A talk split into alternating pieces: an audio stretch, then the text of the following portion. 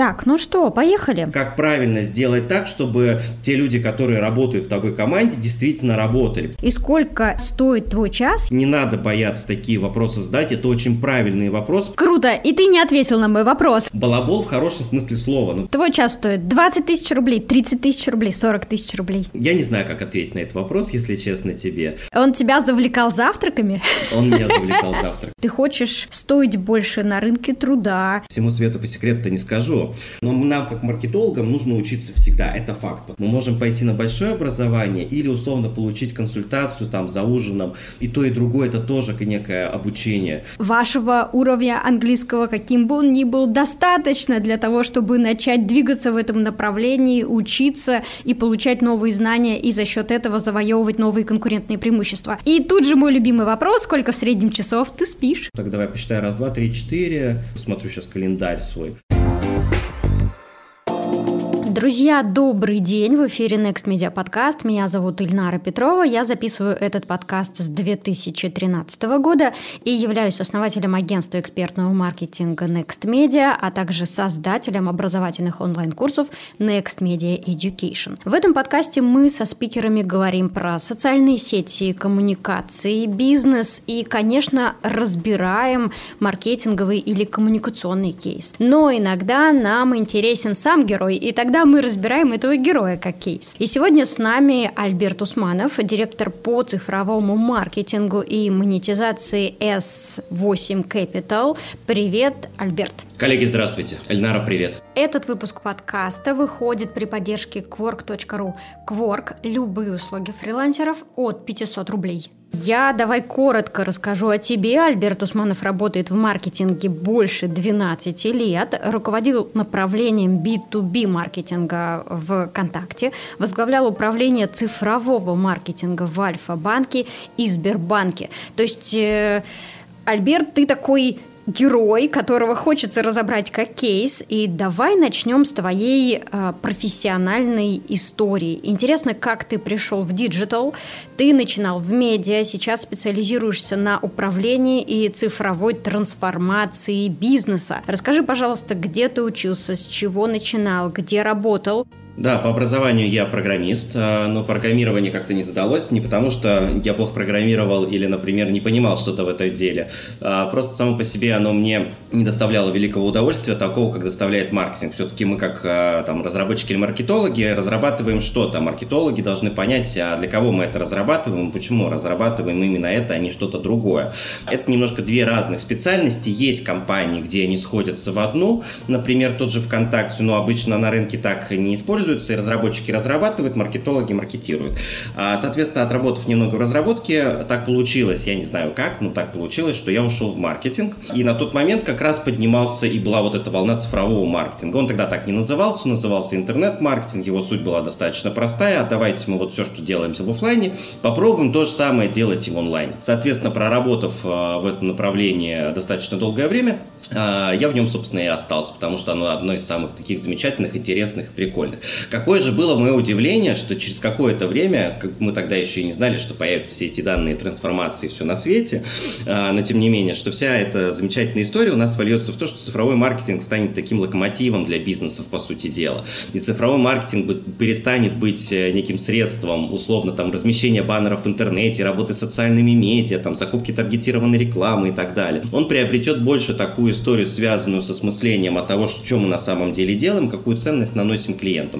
В этом мне, собственно, это направление-то и нравится. Супер. Но если мы вспомним вот эти, может быть, первые несколько лет, э, которые, как я понимаю, стали переломными, когда ты перешел из разработки и программирования в маркетинг. Как это произошло? Что это было? Что это был за карьерный шаг в твоей жизни? Можешь ли ты его вспомнить и рассказать? Потому что мне кажется, что среди слушателей нашего подкаста есть люди, которые тоже могут находиться в состоянии такого глобального трансформационного перехода, и твой личный опыт может быть им полезен. Наверное, мой личный опыт здесь не будет им очень сильно полезен, потому что это получилось очень спонтанно. А, я работал разработчиком, это был кризис 2007-2008 года, я понимал, что мне не хватает просто, грубо, грубо говоря, денег, а нашел вакансию, связанную с маркетингом, подумал, так я же это могу все делать, а, и даже больше, и отправил ему резюме. Они, собственно, и меня и взяли на работу. Вот весь карьерный путь, с чего начинался, он начинался с этого. У меня просто были необходимые навыки, я нашел подходящую а, роль. Если она называлась на тот момент маркетинг, окей, файн, пусть так она и называется. Угу. Э, какое это было у тебя первое маркетинговое место работы? А, это была московская бизнес-школа. А, они продавали, ну и сейчас продают, в принципе, различные бизнес-семинары, MBA, образование, там, повышение квалификации и так далее. На тот момент они были направлены в первую очередь на бизнес. Ты сразу пришел туда на позицию руководителя SMM группы SMM отдела или там внутри у тебя нет, происходил какой-то рост нет, карьерный? Нет, совсем нет. А, тогда social media тогда только появлялся. Я пришел на должность обычного маркетолога, занимался планированием, управлением, закупками и так далее. Все, что делает обычный маркетолог. Позже, соответственно, вырос до руководителя, по-моему, департамента интернет-маркетинга, по-моему, потом до директора департамента. Вот, собственно, и вся такая карьерная история за три года. А по сути дела, она сводилась к тому, что мы на тот момент, и тогда на тот момент это было как бы достаточно, правильно мыслили. Мы знали, соответственно, как это сделать, как это правильно упаковать в интернете, например, с кем нужно договориться, чтобы получить этот трафик. Интересно, что было дальше? После этого э, ты перешел в медиа, так? Да, я немножко подустал на том месте работы и решил такой небольшой творческий отпуск уйти на, там, по-моему, на три месяца уходил. И после этого меня позвали работать в РИА Новости, как раз уже отвечать там за социальные медиа. Это было уже неспроста, потому что в творческом отпуске я очень много времени посвящал как раз работе в социальных медиа. У меня там была серия собственных проектов, которые я вел, и условно там всем понравилось то, как они ведутся, то, с какой они частотой ведутся. Это отражало на тот момент стратегию развития а, новых медиа РИА Новости, и, соответственно, они меня пригласили. Там был достаточно широкий отдел, не хочу сказать, что я занимался исключительно только социальными сетями, просто проще было так назвать. Там еще было очень много работы, связанной с UGC. На тот момент журналистика переосмысляла вообще эту роль этого контента в своей практике. То есть раньше казалось, что давайте вот нам поедет корреспондент условно куда-нибудь, например, не знаю, там в Китае условно, или там еще куда-нибудь, и он там что-нибудь снимет и так далее. И позиция там условно была следующая, а как же он туда приедет, если там условно уже что-то взорвалось, э, что-то затопило, еще что-нибудь случилось, люди на улицу вышли, условно там в очереди стоят за молоком. Да, как вы это успеете снять, вам туда лететь только 12 часов. Соответственно, тогда а, была налажена история, связанная вообще в принципе с тем, что у пользователя может быть контент. Может, вторая история была написана достаточно широкое количество различных политик, не только в России, но и во всем мире, о том, как с этим контентом правильно работать, потому что пользователь может написать абы что, и как бы это может быть просто fake news. И третий момент, он также мировая проблема, и, как, как мне кажется, до сих пор она не очень полностью решена, это вопросы, связанные с авторскими правами. Потому что, когда мы берем какую-нибудь фотографию или там видео, например, мы должны понимать, что за этой фотографией и видео стоит какой-то человек. И потом появился ВКонтакте. Потом появился ВКонтакте. А, очень спонтанно, кстати, это происходило. Я помню, вышел на балкон посмотреть, что там за окном происходит, и мне звонят и говорят... А, знаете, вот мы вас очень хотим, приходите. Завтраки будут для вас из ресторана специально завозить, все будет хорошо, работа в Москве, не нужно даже в Питер приезжать, только приходите. Я сказал, что я подумаю, честно подумал, по-моему, часа два и согласился. Подожди, а кто это тебе звонил? Представитель HR какого-то агентства? Нет, это Круглов сам позвонил. Он тебя завлекал завтраками? Он меня завлекал завтраками. Окей, ты пришел туда на позицию руководителя по работе с бизнесом, так? Да, я бы сказал, такой позиции не было. А, я пришел на позицию Саши Круглова. Он сейчас, если не ошибаюсь, а, он был CMO ВКонтакте, соответственно, сейчас, по-моему, перешел в Mail.ru на развитие. Он на тот момент занимал позицию евангелиста, а, евангелиста рекламных сервисов и вообще, в принципе, евангелиста ВКонтакте, в зону ответственности которого входила достаточно широкая просветительская работа о том, что такое ВКонтакте, какую там пользу он может нанести бизнесу или потребителю, какие у него есть там сервисы, как этими сервисами правильно пользоваться и вообще. Потому что на тот момент, когда я приходил, это в целом общее ощущение было у бренда в первую очередь о том, что ВКонтакте это одни школьники, которые, прости господи, что-то там непотребное смотрят. И я вот всегда любил вытаскивать раскладки какого-нибудь э, ТНС, сейчас уже медиаскопа, и говорить, ну смотрите, ребята, девушки, вот тут э, условно написано там 40 миллионов человек. Ну нет столько молодежи в России, при всем желании вы не найдете, не родилось столько. Ну не могут люди так условно э, быть там одними школьниками. И через долгие проверки, эксперименты, там, в принципе, образовательную практику, я помню, что у меня были дни, а, недели, когда у меня каждый день, включая выходные, было по 3-4 доклада. Я просто от доклада в докладу летал. И там, кстати, мне кто-то сказал, рассказал шутку про какого-то ученого, который тоже так любил делать. Правда, он там на симпозиумы ездил и докладывал научные работы. Вот. Эм, он умер в самолете, когда летел на следующий доклад. И вот я в этот момент я подумал, что надо как бы не количество брать, а качество. Так вот, соответственно, мы провели, как мне кажется, очень широкую работу, объяснив э, рынку там, на основе данных в первую очередь, а не на основе каких-то личных измышлений или там э, идеалов о том, что на самом деле себя представляет ВКонтакте, о том, что он репрезентует там условно большую часть интернета и там много чего другого. И в принципе, когда мы уходили, у нас были, по-моему, было около там тысяч, двух тысяч различных презентаций, посвященными социальной сети для разных поставщиков услуг, клиентов, для разных других организаций. И в целом мы видели по изменению тенденций и там, восприятию по замерам, что мы делали, о том, что общее восприятие тех же рекламодателей условных социальной сети ВКонтакте сильно изменилось, оно там стало сильно лучше. Сама конкретно позиция, о которой мы с тобой говорим, там руководитель B2B маркетинга, она появилась чуть позже, просто как следствие развития там, позиции евангелиста. Здесь тоже надо сделать маленькое отступление, что ВКонтакте на тот момент не было такой жесткой структуры, не были разделены условно ты вот маркетинг, ты вот это, и в принципе там играли роль отдельные специалисты, которые собой могли закрывать достаточно широкие пласты работы. Наверное, сейчас там то же самое, не знаю, но вот на тот момент было точно так. В какой-то момент ты понял, что нужно двигаться дальше, и начались банки в твоем карьерном пути, так? В каком-то смысле, да, меня просто схантили в Сбербанк на тот момент, на позицию директора по цифровому маркетингу. Тогда Сбербанк только шел в это направление, вот так корректнее сказать, и фактически там была проделана достаточно хорошая работа до, но требовалось ее не просто проделать, а сделать некоторую, не знаю, там шаг э, перепрыгнуть несколько ступенек вперед. Собственно, на эту задачу меня в первую очередь-то и брали. И, как мне кажется, эту задачу там мне с командой удалось выполнить. А сколько лет ты проработал в системе структуре Сбербанка? А, по-моему, тоже два с половиной-три года. После этого был Альфа-банк. Да, после этого был Альфа-банк. Меня позвал э, Морей лично принять участие в перестройке тоже, соответственно, цифрового опыта но с Альфа-банком мне немножко не заладилось. Я очень благодарен всем, с кем я работал там, и в первую очередь Морею и там, другим коллегам а, из топ-менеджмента, с которыми я взаимодействовал, но Альфа-банк дал мне на самом деле очень важное э, знание о том, как правильно выбирать команду и компанию, в которой ты хочешь работать. То есть не то, что Альфа-банк был там плох или хорош, просто я понял в какой-то момент, в каких компаниях я не готов работать и почему я не готов это делать, что для меня важно, важно с точки зрения там, организации бизнеса, а в чем я не хочу участвовать. Поэтому э, мы очень по-доброму разошлись. Я перешел после этого в S8 по приглашению тоже акционера.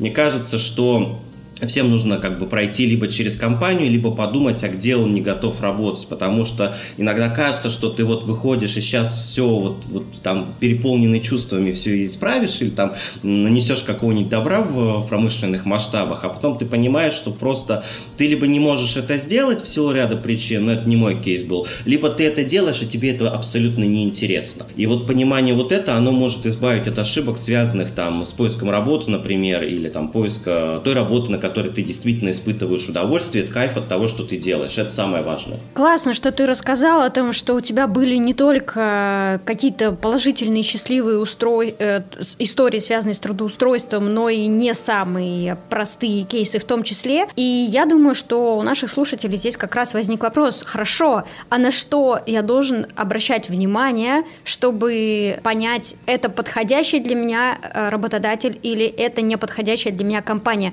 Какие маркеры здесь могут быть важными, и на каком этапе, на этапе собеседования, на этапе исследования, на этапе чтения интервью собственников, на что нужно обратить внимание, чтобы получить какие-то подсказки и потом корректно их интерпретировать для себя. Или единственно возможный тут путь – это ты э, попадаешь внутрь этой компании, ты проходишь какой-то испытательный период, и вот эти три месяца тебе дают необходимые данные. Можно пройти испытательный срок, но почему-то он как-то странно рассматривается э, там, большинством условно рекрутеров. А что вы там пришли на три месяца, ах вы сами ушли, а вы точно сами ушли. Это имеет место быть, действительно, почему бы не прийти, не посмотреть и не уйти, но и в некоторых направлениях это могут воспринимать не так, э, как было на самом деле. Мы знаем, имидж-то решает все. С точки зрения там того, что выбрать, что не выбрать, как правильно подобрать, все зависит от того, что хочет человек. Поэтому здесь э, хочется, наверное, сослаться на там, курс, о котором я сейчас пишу на РБК обзор, э, в который проходит Сколково. Он называется там «Личный бренд Тральвали», но суть-то его не в этом. Там первый модуль посвящен в большей степени выявлению вот этих, а чего ты, тебе нравится делать, а чего тебе не нравится делать, а какие твои сильные стороны, а какие твои слабые стороны. Мнению Клифтона на слабые стороны вообще не надо смотреть. Главное там, не знаю, улучшать только лучше. И вот здесь я бы предложил на самом деле такую концепцию, взять там листок бумаги или открыть Excel и просто туда выписать все, что пришло в голову а потом это структурировать. И потом на собеседовании не надо стесняться, можно прямо задать вопрос, а как у вас устроено вот здесь вот так? Или когда вы делаете вот это, то что выходит? А вот вы говорите, что у вас, например, там премии платятся, а как э, часто они у вас в последний раз выплачивались? Что нужно сделать, чтобы компания выплатила премию? Не надо бояться такие вопросы задать, это очень правильный вопрос, потому что вы можете попасться на хорошо описанное резюме в HH, и здесь мы не можем винить HR, ее задача ставку закрыть.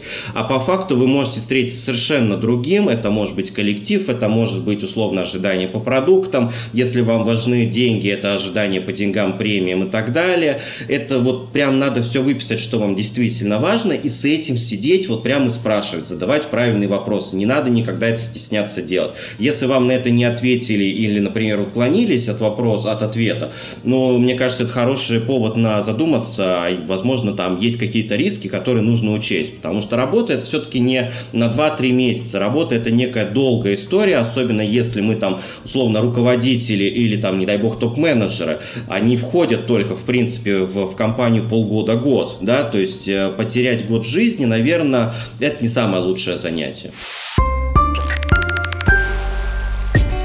Next Media Education запустили мини-курс «Карьерное планирование в СММ». Среди тех, кто забронирует этот курс, мы разыграем эфирное время в нашем подкасте. Это время вы можете использовать на свое усмотрение для рекламы товара, услуги, для рассказа о себе или для другой цели. Специальное предложение – мини-курс с обратной связью и консультацией от экспертов рынка по цене модуля без обратной связи. 2500 рублей за готовый новый план развития и построения карьеры в сфере SMM. Для кого этот курс? Для тех, кто еще только думает, стоит ли осваивать профессию SMM, для начинающих специалистов, для тех, кто хочет сменить направление и определиться в своем профессиональном развитии. Есть возможность заморозки. Это значит, что вы можете приступить к обучению в течение месяца после оплаты. Для уточнения подробностей и бронирования курса оставляйте заявку на сайте сайте onlinesmm.ru onlinesmm.ru да, итак, смотри, сейчас ты работаешь в компании, кажется, уже два или три года, да, которая занимается тем, что продает государственные лотерейные билеты. На первый взгляд это имеет мало отношения к твоему предыдущему опыту, при этом это отличный кейс трансформации классического бизнеса в digital. Расскажи, пожалуйста, как ты воспринимаешь свое текущее место работы и кажется ли тебе, что там ты реализуешь все свои сильные стороны личности, вот о которых ты как раз сейчас говорил? А, ну, я бы не сказал, что мы продаем только лотерейные билеты. Важная часть нашей деятельности, но не, но не единственная. У нас также есть э, тот же Price.ru, например, страховые сервисы, финансовые сервисы, телеком и многое-многое многое-многое чего другое. Здесь э, ты, наверное, обратила внимание и проследила вот эту некую тенденцию, как выбираются эти компании. Они выбираются не в позиции там условно, а вот это банк, я туда пойду, или вот это вот это, я туда пойду. Они выбираются с позиции челленджа. То есть для меня было когда-то челленджем условно, а, а давайте мы сделаем, а, как бы сказать, образование, но будем его продавать только в онлайне, без условно там кабинетов, без classrooms, без условно там какой-то офлайновой большой части сделано.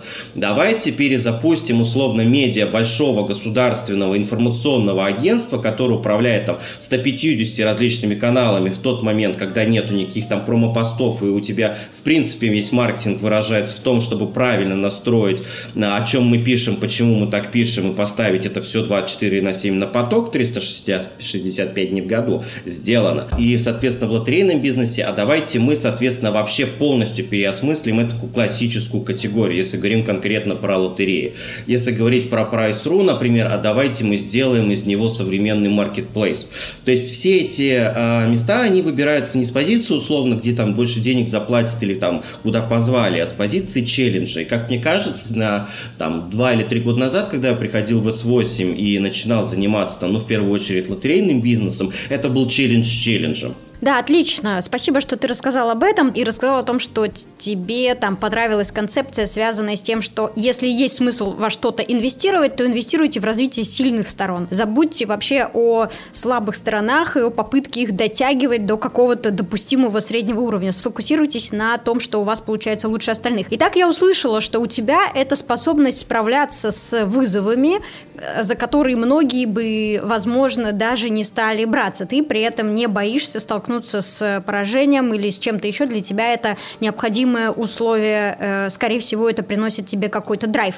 Хорошо, скажи, пожалуйста, какие еще качества свои и навыки ты бы назвал э, и выделил как свои конкурентные преимущества на рынке труда? И какие из них ты специально развивал и докручивал? В какие из них ты инвестировал? Ох, не знаю, что тебе ответить для рынка труда. Вот я открыл Клифтон тест, э, который мы проходили, и здесь можно там разложить какие-то сильные и слабые стороны. Сильные стороны – это стратегия, это футуризм, это аналитика, это э, обучение постоянное и бесконечное. То есть здесь даже фокус не в том, чтобы учиться ради чего-то, а сам поинт и то, что является моей сильной стороной, это учиться ради того, чтобы учиться постоянно. Сам процесс учебы, получения новых знаний по Клифтону доставляет мне какое-то нереальное удовольствие. И по факту это так. Здесь с этим не поспоришь. На первом месте, там, первые две позиции – это вещи, связанные с коммуникационными навыками, это вещи, связанные с тем, чтобы всех собрать, объединить, объяснить, замотивировать, отправить дальше. И действительно, там, моя сильная сторона, стараюсь как бы сейчас руками практически ничего не делать, потому что у меня есть коллектив, зачем же я его брал, если я за них все делаю? Я стараюсь все делегировать и этим, соответственно, управлять. Это на самом деле очень важная недооцененная компетенция, когда ты обладаешь колоссальными ресурсами, неважно, ты менеджер Петя в небольшом, условно, небольшой компании, или там, там ты директор Вася, но в крупной компании, как правильно сделать так, чтобы те люди, которые работают в такой команде, действительно работали. Потому что когда ты выполняешь за них какие-то задачи, ты фактически не делаешь лучше, ты делаешь хуже и себе, и этим людям. Они не, не решают сложных задач, они не развиваются, ты у них отбираешь работу фактически, и они сидят скучают. Не надо так делать никогда. Из других навыков, они здесь называются uh, executive навыки. Это фокус, uh, и это достигательство. Это то как раз про то, что мы с тобой говорили. Вот есть фокус, нам надо туда. Неважно, там прямо мы пойдем, через лесенку свернем, криво-косо, не получилось, еще раз получится. Но мы должны плюс-минус туда пойти. Мне кажется, фокус и достижение здесь это очень связанные вещи, потому что без фокуса ну, достижения вряд ли будут получаться. Или это будут какие-то хаотичные достижения, которыми можно разве что похвастаться сам где-нибудь на локальном рынке и успокоить себя к бизнесу, они никакого отношения иметь не будут. Супер. Расскажи, пожалуйста, подробнее про этот тест. Э, его можно ли его пройти в открытом доступе? Возможно, это будет любопытно для кого-то из слушателей нашего подкаста. Тест называется э, Strange 34 результата. Суть его очень простая. Вы, вам задают какие-то базовые вопросы серии там, а вы с друзьями чаще там ужинаете или обедаете, или, например, вы вот деньги бы отдали на благотворительность или, например, туда-то и так далее. И на основе там нестандартной методологии вам определяют 10 ваших сильных сторон и, соответственно, там оставшиеся они называют слабыми. А, они не то чтобы слабые при слабые, они ранжированы все-таки по некому списку. От, на, там, например, можно взять там 10 и 11, там условно на, 10, на 11 месте у меня, на 10 месте у меня с э, футуризм, а на 11 месте у меня ответственность. Да, не хочется сказать, что у меня ответственность находится в каких-то слабых сторонах. Она на самом деле идет следом после сильными. Они ранжированы от э, там большего к меньшему. Например, э, у меня самая одна из самых плохих сторон – это адапти адаптивность. Ну, то есть я не готов адаптироваться, там, подстраиваться под кого-то и так далее. Это действительно слабая сторона, и это нужно учитывать там, моему работодателю о том, что если вдруг в моменте все поменяется, то там будет недостаточно сложно все перестроить у себя. Это нормально, это естественно. Таким же образом, как, например, если у кого-то обучение не является сильной стороной, но этого человека там можно сколько угодно тащить, ему будет очень трудно учиться в самом по себе, он будет набирать недостаточные знания. поэтому здесь его таких людей лучше оставлять на компетенциях, условно связанных там, с какой-то работой, которая серьезно не меняется day by day, как маркетинг условно. Вопрос у меня был, ты сразу понимал эти свои сильные качества, условно, еще 12 лет ага, назад, ага, когда да, ты начинал выстраивать свой карьерный путь? Или ты только вот сейчас их осознал и можешь, ну так, э, так сказать, экстраполировать их на свой прошлый опыт? Ну, э, нет, я бы сказал, что мы всегда будем себя открывать есть э, нет такого, что я вот э, вышел там из университета, и я сразу понял все свои стороны, и давай с этим жить всю жизнь. Ну, конечно же, нет. А, там, если мы посмотрим на другие тесты, например, Хогана, который по-хорошему надо проходить там раз-два года условно, мы увидим, что мы серьезно меняемся сами по себе, мы приобретаем какие-то навыки, мы чего-то для себя понимаем лучше, чего-то хуже, и поэтому это всегда изменяющаяся история. То, что мы сегодня считаем своими сильными сторонами, может быть, оно и не будет сильными сторонами в будущем, чем оно может быть? Ну, например, а, я жуткий интроверт и вообще не умел говорить и выступать на публику никогда. И придя во ВКонтакте, а, у меня ноги тряслись, когда я выходил на сцену, и надо было рассказать там 500 человекам о том, что такое социальная сеть ВКонтакте, почему вам на ее надо покупать, почему еще что там должно быть. Да, это нормально, это научаемая вещь, если пройти определенные кризисы. Вот. А, как выяснилось, она сейчас э, лидирующая компетенция. Поэтому здесь надо постоянно себя доразвивать, обучать и так далее. Понятно, что сильные стороны уже никуда не пропадут, но какие-то вещи, возможно, подтянутся, а какие-то станут необязательными в силу там вашей рабочей деятельности. Если на работе, на вашей должности не требуется э, условно там какое-то достигательство, требуется все базовое, и вы в этой системе достаточно долго работаете, но я предполагаю, конечно, здесь надо уточнить у Клифтона, но скорее всего э, этот навык перестанет быть каким-то там лидирующим, скорее всего, чем-то его будете дополнять. Э, вернемся к, тогда к твоей образовательной траектории. Сейчас мы уже выяснили, что ты проходишь обучение по личному бренду в Сколково. Почему тебе стало это интересно? Э, ведь ты, например, уже прошел программы в Ельском университете и в MIT. Какая у тебя цель э, вот сейчас на твоем обучении в Сколково? Ты хочешь продавать свое время дороже, ты хочешь стоить больше на рынке труда, ты делаешь это с целью самопознания. Да, понятно. А вот здесь, э, как бы, как бы, как бы это сказать-то точнее, э, встретился я с э, директором по маркетингу Сколково, и она рассказала об этой замечательной программе. Не с позиции условно, а вот мы сделали там про личный бренд, там про пиар условно. Нет, она рассказала действительно, а из чего она состоит. Я думаю, о, а, круто, а она состоит из определенной методологии, очень на самом деле похоже с тем, как мы это делаем в рамках методологии работы с брендом организации. Ну, то есть работа, бренд организации это не история, что вот мы компанию запустили на имидж, а, и вот будь что будет. На самом деле там за этим брендом скрываются бренд-атрибуты, бренд-метрики. Эти бренд-метрики по моделям оцениваются, и люди понимают, что такой бренд-атрибут, не знаю, инновационный банк, он дает там плюс дополнительный X количество клиентов, там растит NPS. Это сложно считаемые вещи, но они считаемы. Тут, по сути дела, мы получаем примерно такой же подход. Да, он сильно там упрощен, ну, в силу того, что там человек, например, не, не работающий в маркетинге 10 лет, не занимающийся брендом долго, не должен очень так детально все это раскапывать и пытаться понять, а как это исправить. Тем не менее, там эта методология есть, и она меня очень сильно заинтриговала. Что касается, зачем он мне нужен, ну, тут, тут я уже сказал, нужен, чтобы понять вот эту систему координат, получить э, там из пакета все эти необходимые тесты для того, чтобы просто не мучиться с бумажками.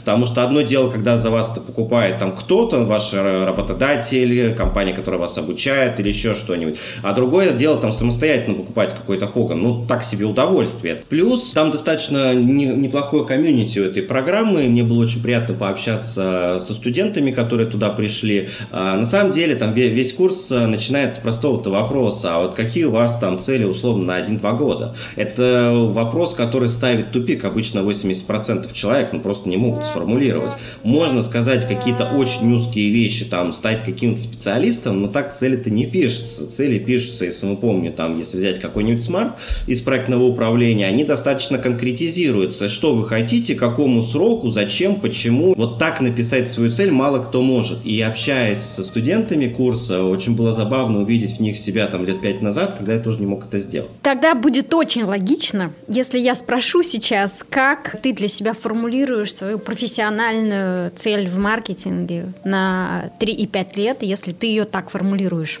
Ну, смотри, я ее, конечно, сформулировал, но, наверное, всему свету по секрету-то не скажу.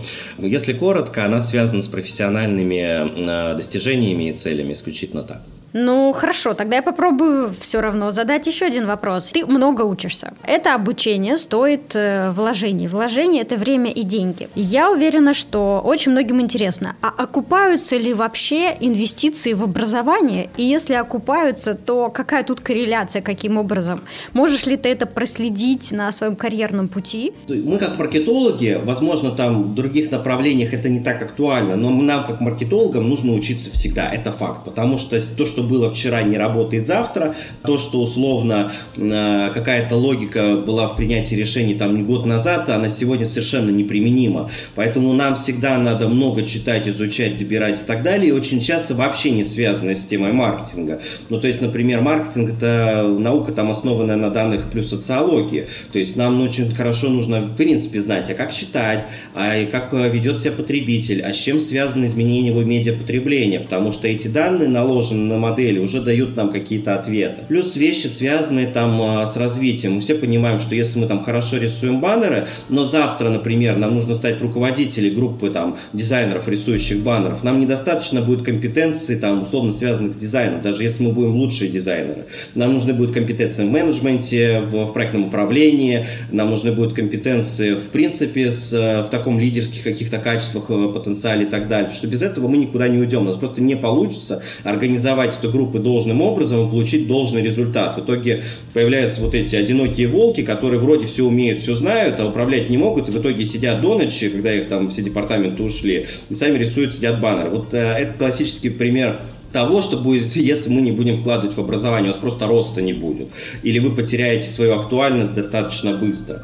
С точки зрения э, там, обучения какого-то более серьезного, потому что day by day обучение, оно важно. Там, мы с тобой читаем каждый день, я более чем уверен, не меньше 20 различных статей, кейсов, каких-то заметок, еще чего-нибудь. Что это, не зная этого, мы не будем актуальны. Мы читаем там условно одну-две книги в месяц так точно. Э, мы должны при этом оставлять себе время на какое-то большое обучение. Например, когда мы говорим сейчас про цифровую трансформацию, неважно чего, маркетинга, бизнеса, HR, финансов, э, там везде свои трансформации есть. А, мы должны уметь ее делать. Просто нельзя прийти и сказать, мы сейчас делаем трансформацию, мы статью прочитали там где-нибудь на Google Things, они говорят на Google AdWords закупать. Давайте мы вот так будем трансформироваться. Это чушь. А, нам надо иметь э, определенную методологию, связанную с трансформацией, и при, как бы, грамотно ее там, синергировать как-то объединять э, с нашей текущей там маркетинговой компетенцией. И вот так можно условно что-то сделать. И это всегда большие курсы. Здесь недостаточно прочитать книги. Ну, в каких-то мерах, может быть, там будет понятно, но недостаточно в целом, потому что на программах обучения тебе дают инструментарий. В книгах его дают очень редко, особенно в, в бизнес-литературе, не учебный. А инструментарий – это различные матрицы, там определения, понятия, для того, чтобы мы точно поняли, что является чем, и как это правильно, соответственно, натянуть на ту же матрицу, скажем, там, матрицу э, изменений, и понять, с какими проблемами менеджерскими мы столкнемся, когда эти изменения будем делать. Потому что не проблема там, условно, из точки А в точку Б как бумажку перенести. Проблема в том, что между ними может стоять человек, который вам просто не даст это сделать. И вся ваша трансформация пойдет на смарку. И сколько сейчас стоит твой час, если говорить, например, о консалтинге? С точки зрения часа все очень зависит от того, кого я консультирую. Я иногда бесплатно консультирую, особенно благотворительные фонды или организации. И если какая-то суперсложная задача, которая от меня требует дополнительного ресурса, потому что мы должны понимать, что консультант это не человек, который приходит, все знают, как такой, и давай вот рассказывать, а как правильно организации надо жить.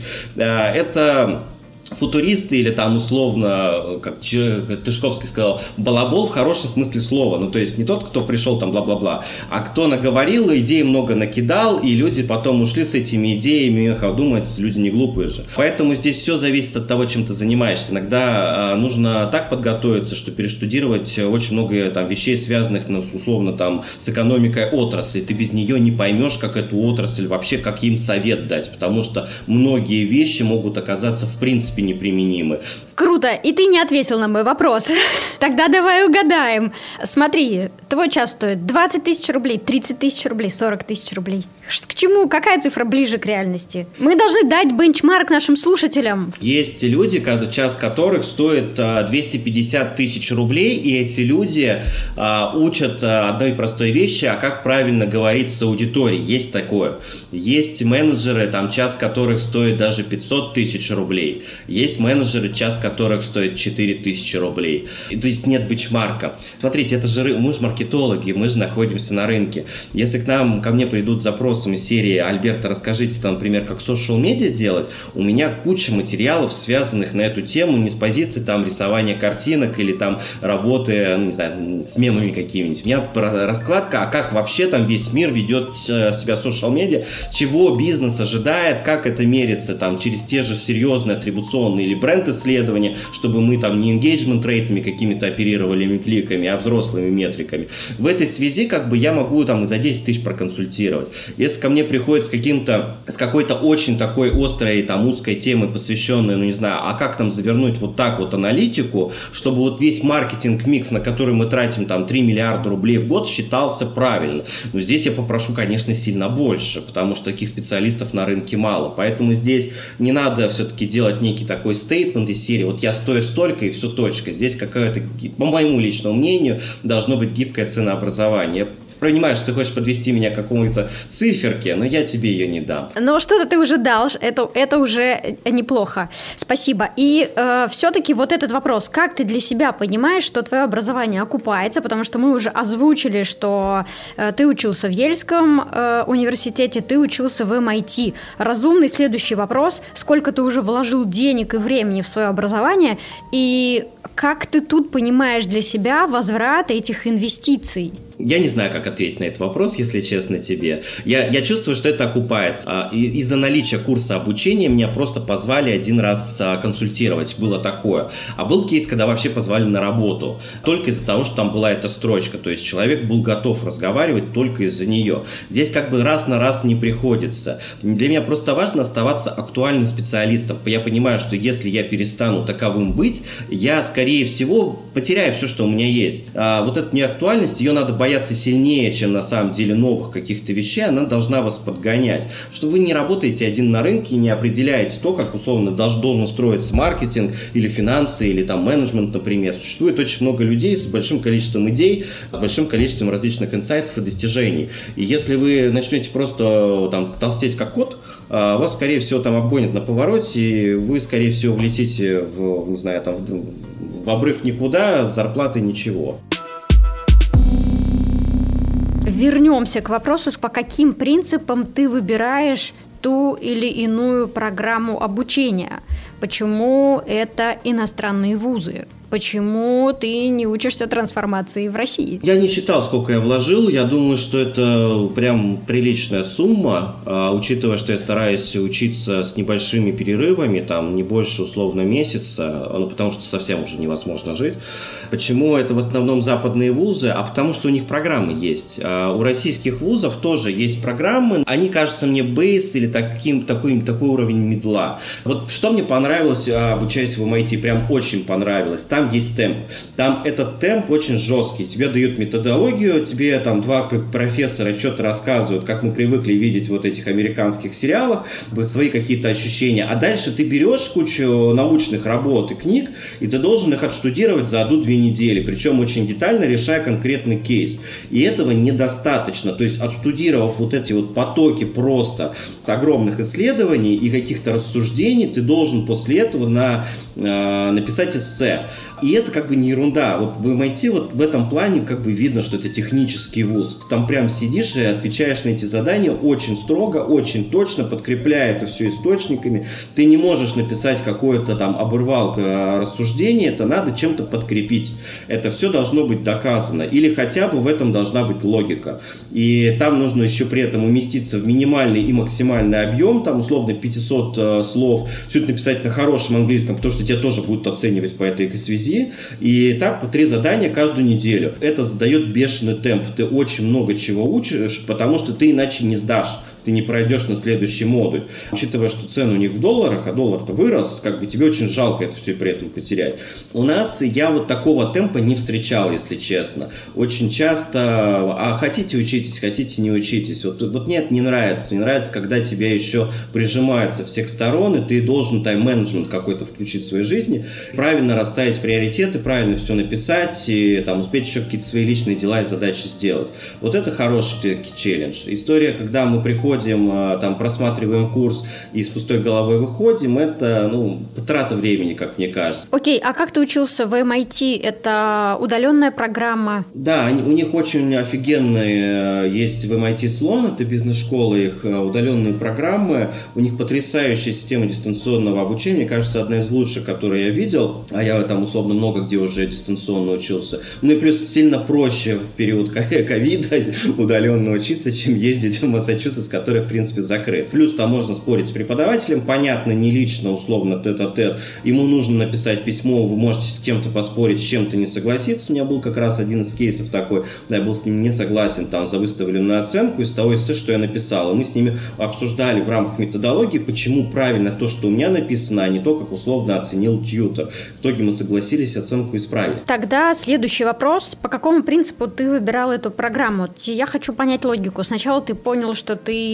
хочешь понять, как работает трансформация бизнеса, потом ты нашел какое-то количество программ на тему трансформации бизнеса, потом выбрал э, программу в MIT. Так или не так? Скорректируй меня, пожалуйста. Ну, как методология, можно, в принципе, и так поступить, в ней есть своя логика. Э, я выбираю обычно, что учиться, о чем учиться и о чем читать, когда я понимаю, что в этом направлении я бы мог стать лучше или каких-то дополнительных идей или навыков. С точки зрения конкретной трансформации, там была цифровая стратегия трансформации, информация. Мне показалось, что была, была программа в первую очередь сертификация, очень долгая, но сертификация. Мне показалось важным этот сертификат именно для себя, по, во-первых, понять, а, а действительно ли я знаю то, что как бы является неким бейзом, базовыми пунктами, или чего-то я не знаю. Как выяснилось, чего-то я не знал. Второй пункт а, – узнать это, соответственно. И третий пункт а, – показать, что я теперь вот здесь а, могу положить это на полочку и заняться следующими какими-то историями.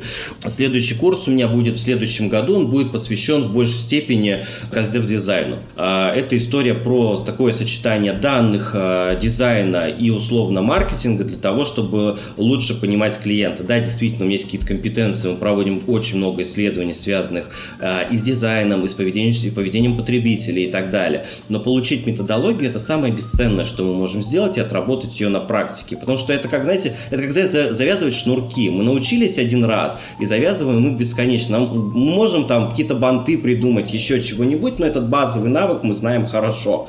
Тут то же самое. У нас должен быть некий базовый навык, на который мы потом будем напридумывать, там, не знаю, там, бантиками завязывать, узлами завязывать, еще как-то красиво завязывать, научиться завязывать одной рукой, без рук. Почему ты пришел к пониманию, что в рамках твоего э, карьерного и образовательного пути нужно сделать следующий шаг, и он будет вот таким, нужно да, изучать не, не, не, не, не знаю, не бренд awareness, а нужно вот customer development изучить. Я думаю, что э, здесь нам важно твой опыт разложить на какую-то матрицу, если это возможно, чтобы э, у наших слушателей сложилось представление, а как ты мыслишь, потому что очевидно, что ты мыслишь как-то эффективно, судя по тому карьерному пути и результатам, которые у тебя есть. Вопрос, конечно, у вас. Попробую ответить следующим образом. Смотрите, а, мы сейчас, а, например, по лотерейному бизнесу решаем там серию задач, связанных с трансформацией. Трансформация – это не просто там CRM-очку поставить, например, программатика накупить. Это вообще никак не связано с, с трансформацией. Трансформация – это глубокие процессы переосмысливания многих вещей в компании, например, в том числе продуктов и коммуникации. Когда мы говорим про коммуникации, это вся совокупность коммуникаций, включая креатив, ТВ, то, как бренд выглядит, выглядит. Это все коммуникация, по сути дела. И продукта, как э, большая часть. Если мы посмотрим на эту широкую историю перед началом трансформации, мы, скорее всего, выделим в маркетинг для себя какие-то пункты. Мы для себя выделяли пункты, связанные с потребителем, потому что непонятно, кто такой потребитель. Это кажется на самом деле очень банально, но в большинстве компаний, если покопать детально, спросить маркетолога или просто посмотреть те брифы, которые пишутся, мы поймем, что люди не знают, кто их реальный покупатель, какие у него поведенческие факторы, боли, почему он ведет себя именно так, а не как иначе и так далее. Эту задачу конкретно можно решать, решается, давайте так, двумя способами. Первое, нам нужно установить некие персоны, а для этого их нам нужно исследовать для начала с помощью даты исследований, количественных исследований, и потом, как следствие всего из этого, качественным исследованием для того, чтобы получить инсайты и действительно выделить вот эти вот, а почему человек так делает, а почему он так не делает. Это на самом деле очень полезная вещь. Вторым большим составным блоком является установкой некой аналитики внутри, для того, чтобы мы понимали, а действительно ли клиентский опыт стал лучше или хуже. Это две большие блока, два больших блока, фактически связанные с данными, но мы их разделяем на условно потребительские факторы и, например, поведенческие факторы. Для того, чтобы их лучше понимать, нам нужно знать, как организована в принципе работа с данными. Это дата-модели, статистика, это в принципе управление и моделирование, это искусственный интеллект в каком-то роде для того, чтобы понимать, почему там, например, в рекомендательных системах э, у нас появляются те или иные вещи. Когда мы говорим о, патри... о паттернах поведения, мы в первую очередь говорим о том, с чем потребитель взаимодействует. Потребитель взаимодействует в первую очередь и испытывает ощущение от интерфейсов. Интерфейс это широкое понятие. Оно может там предполагать некие там условные элементы на вашем сайте, а может предполагать некую точку розничную или кассу, или там условно кассовый аппарат, если мы говорим про продавца. Это все интерфейсы, с которыми взаимодействует человек. Моя задача сейчас условно а лучше понять, ничего ли я не упускаю в рамках там большой методологии, которая принята там, хорошими профессорами на Западе, для того, чтобы правильно исследовать этот вопрос. Или что-то, например, в этом вопросе вопросе сделать лучше, чем я мог сделать до этого. Поэтому я принимаю решение, пока эта тема для меня актуальна, и я понимаю, что она будет актуальна следующие там, 5-10 лет, а, получить здесь более комплексные знания. Плюс ко всему я могу условно и не учиться на эту тему. Здесь, кстати, хороший такой а, бенчмарк. Мы можем все это не изучать, мы можем просто постоянно встречаться с рынком и обсуждать а, какие-то вещи с ним. Например, я очень часто встречаюсь по вопросам, связанных с брендом, бренд-образования, а, моделям, посвященные это, просто ужину с профессионалами отрасли, задаем какие-то прямые вопросы. И дальше, соответственно, могу у них получить, а если так, то скорее вот так или вот так? И они говорят, ну, скорее вот так. И мы, соответственно, можем что-то и сделать. Поэтому обучение – это как вот пример с исследованиями. А, мы разделяем потребительские свойства и дату, но фактически мы и там, и там занимаемся исследованием. Также с образованиями. Мы можем пойти на большое образование или условно получить консультацию там за ужином или за кофе, например. И то, и другое это тоже некое обучение. Поэтому здесь э, вопрос просто в в приоритетах, что важнее сейчас, куда мы готовы больше сил и времени влить, а куда меньше. Супер, спасибо большое. И давай еще несколько практических а, вопросов про образование и обучение. Как совмещаешь ты работу и обучение, если, например, проанализировать твое расписание, сколько часов уходит на занятия, на выполнение домашних заданий, сколько на работу? И тут же мой любимый вопрос, сколько в среднем часов ты спишь? Сплю я 8 часов, причем ровно 8 сейчас. Я как-то научился А вот ложиться и просыпаться без будильника, ну, надо вот ровно 8 часов выспаться. Мне кажется, очень хороший навык. Просто самый лучший навык в моей жизни. Просыпаться вовремя. Вторая составляющая, которую ты говорила, сколько времени на это уходит. Это вопрос планирования. Обычно, э, если у меня есть время, например, там по вечерам, я стараюсь все вечера занять этим обучением. Ну, например, хотя бы английским языком. Если такой возможности нету, я стараюсь это сделать там хотя бы выделить один полный выходной для того, чтобы сесть условно, там подготовиться по английскому, чего-то поучиться и так далее. Зачастую, когда мы учимся, особенно вот на MIT, это был хороший пример, потому что учиться там было, было нужно, нужно было много.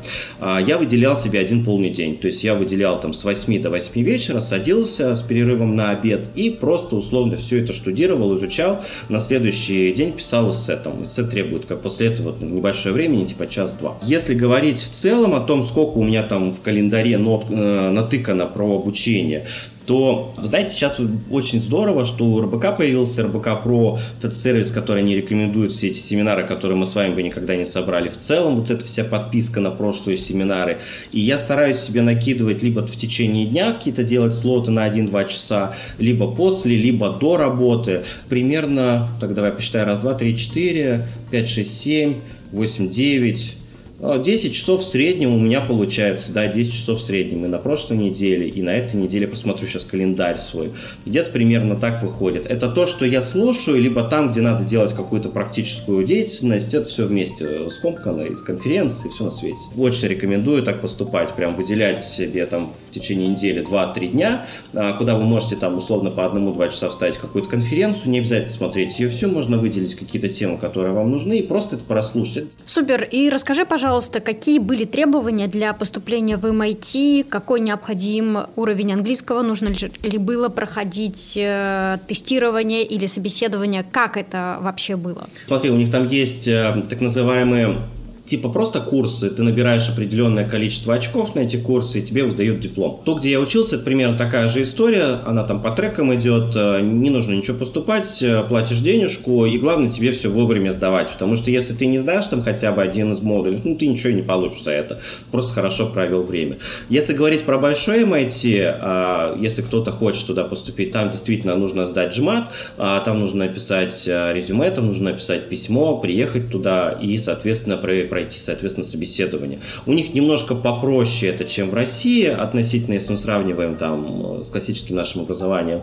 Но, тем не менее, нужно какой-то бэк, бэк иметь, ну, то есть доказать, почему ты можешь там учиться, и что ты можешь учиться, что у тебя есть тот же GMAT или те необходимые навыки для того, чтобы понять тот, э, ну, тот объем информации, который на тебя будет выпаливаться. И еще один вопрос, я думаю, он тоже интересен нашим слушателям. Какой нужно иметь уровень английского, чтобы можно было удаленно проходить курс? Мне чем понравился дистанционная система образования образовании MIT о том, что практически все, что они говорили даже в онлайне, они старались давать сразу расшифровкой. Поэтому если там условно английский язык там не супер вау, он вполне может решиться там обычным там Google переводчиком э, или еще чего-нибудь. То есть здесь языковой барьер как, э, как таковой добавляет неудобства, возможно. Там какие-то сложные слова вы можете действительно не знать или там целые куски текста.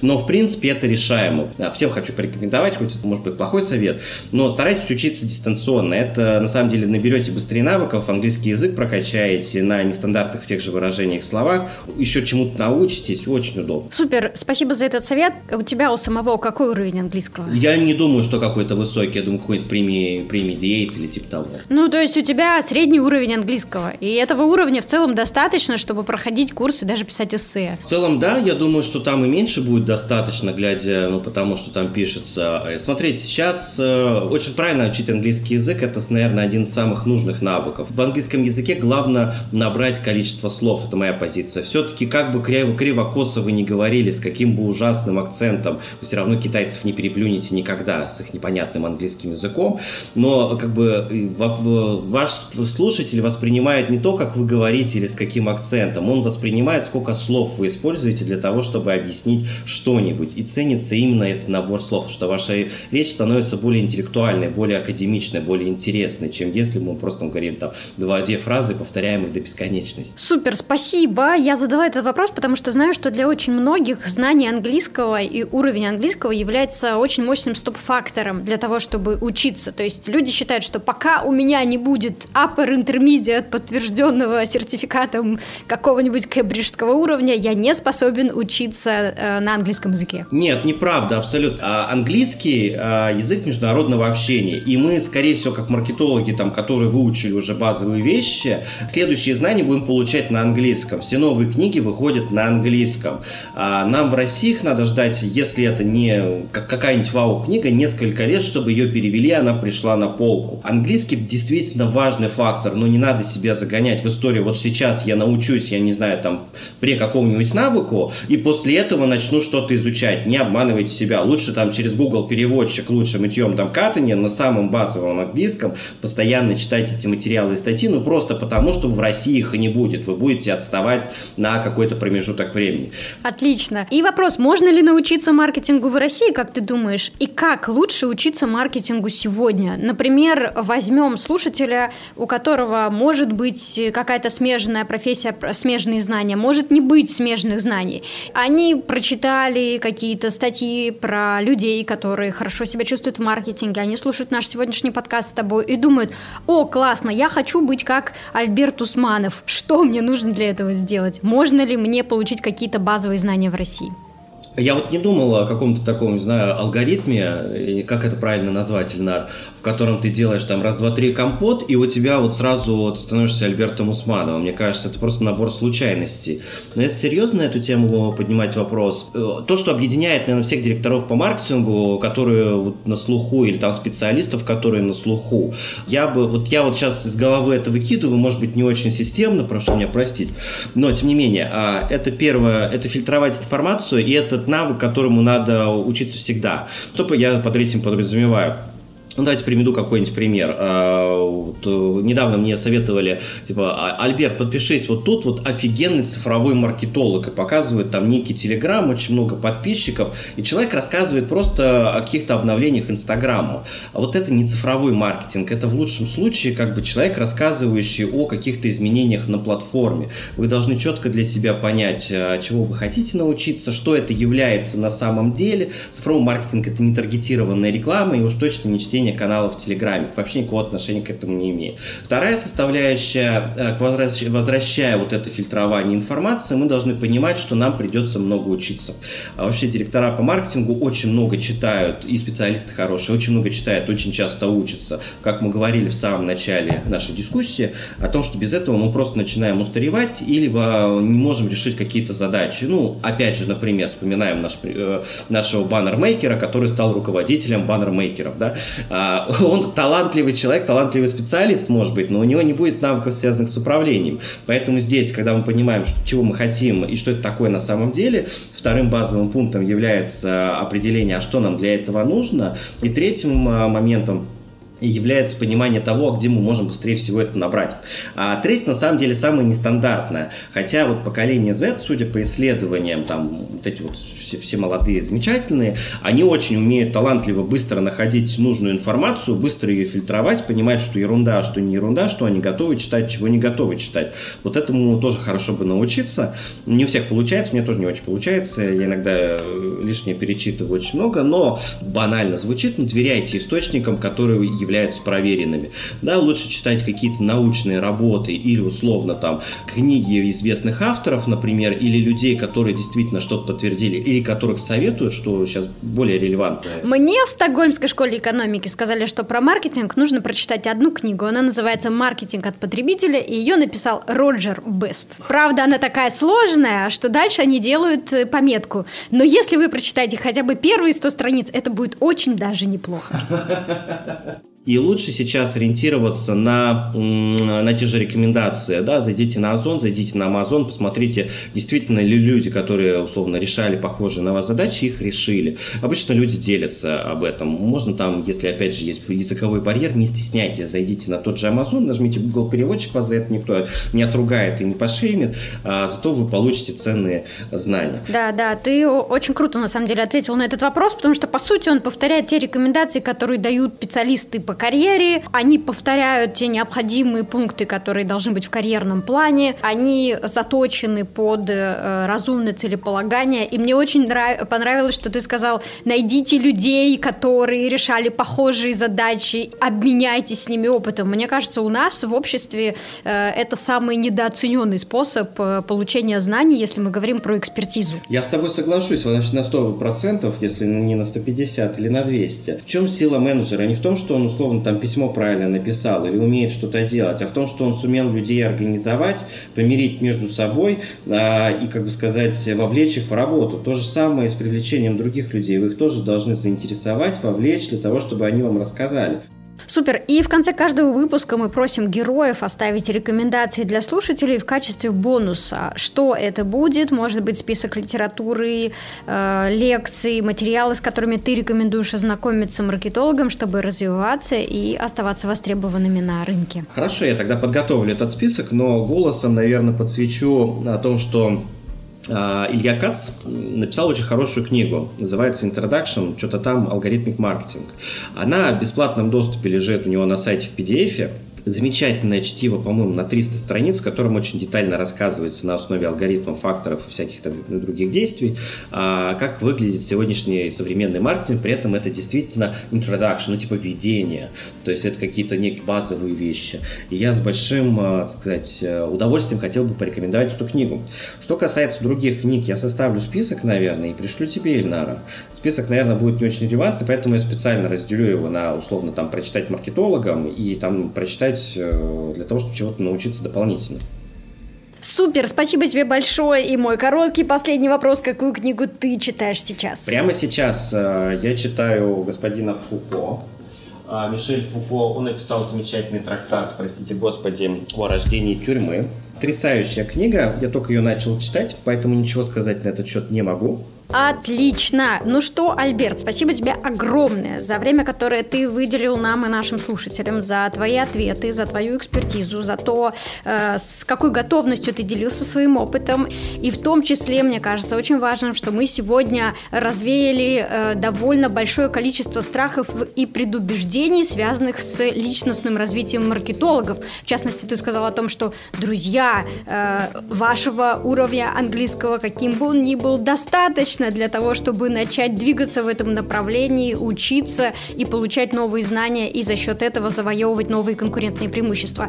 И также э, в описании к подкасту мы добавим э, все э, ссылки на статьи, которые упоминали сегодня, и в нашем телеграм-канале Next Media Podcast слушатели смогут ознакомиться с рекомендуемым тобой списком литературы. Спасибо Эльнара, еще спасибо раз за время, которое уделил нам. выступить перед твоими слушателями. Я надеюсь, Надеюсь, этот подкаст окажется для них полезным. Спасибо всем. До свидания. Всем хорошего дня. Пока-пока.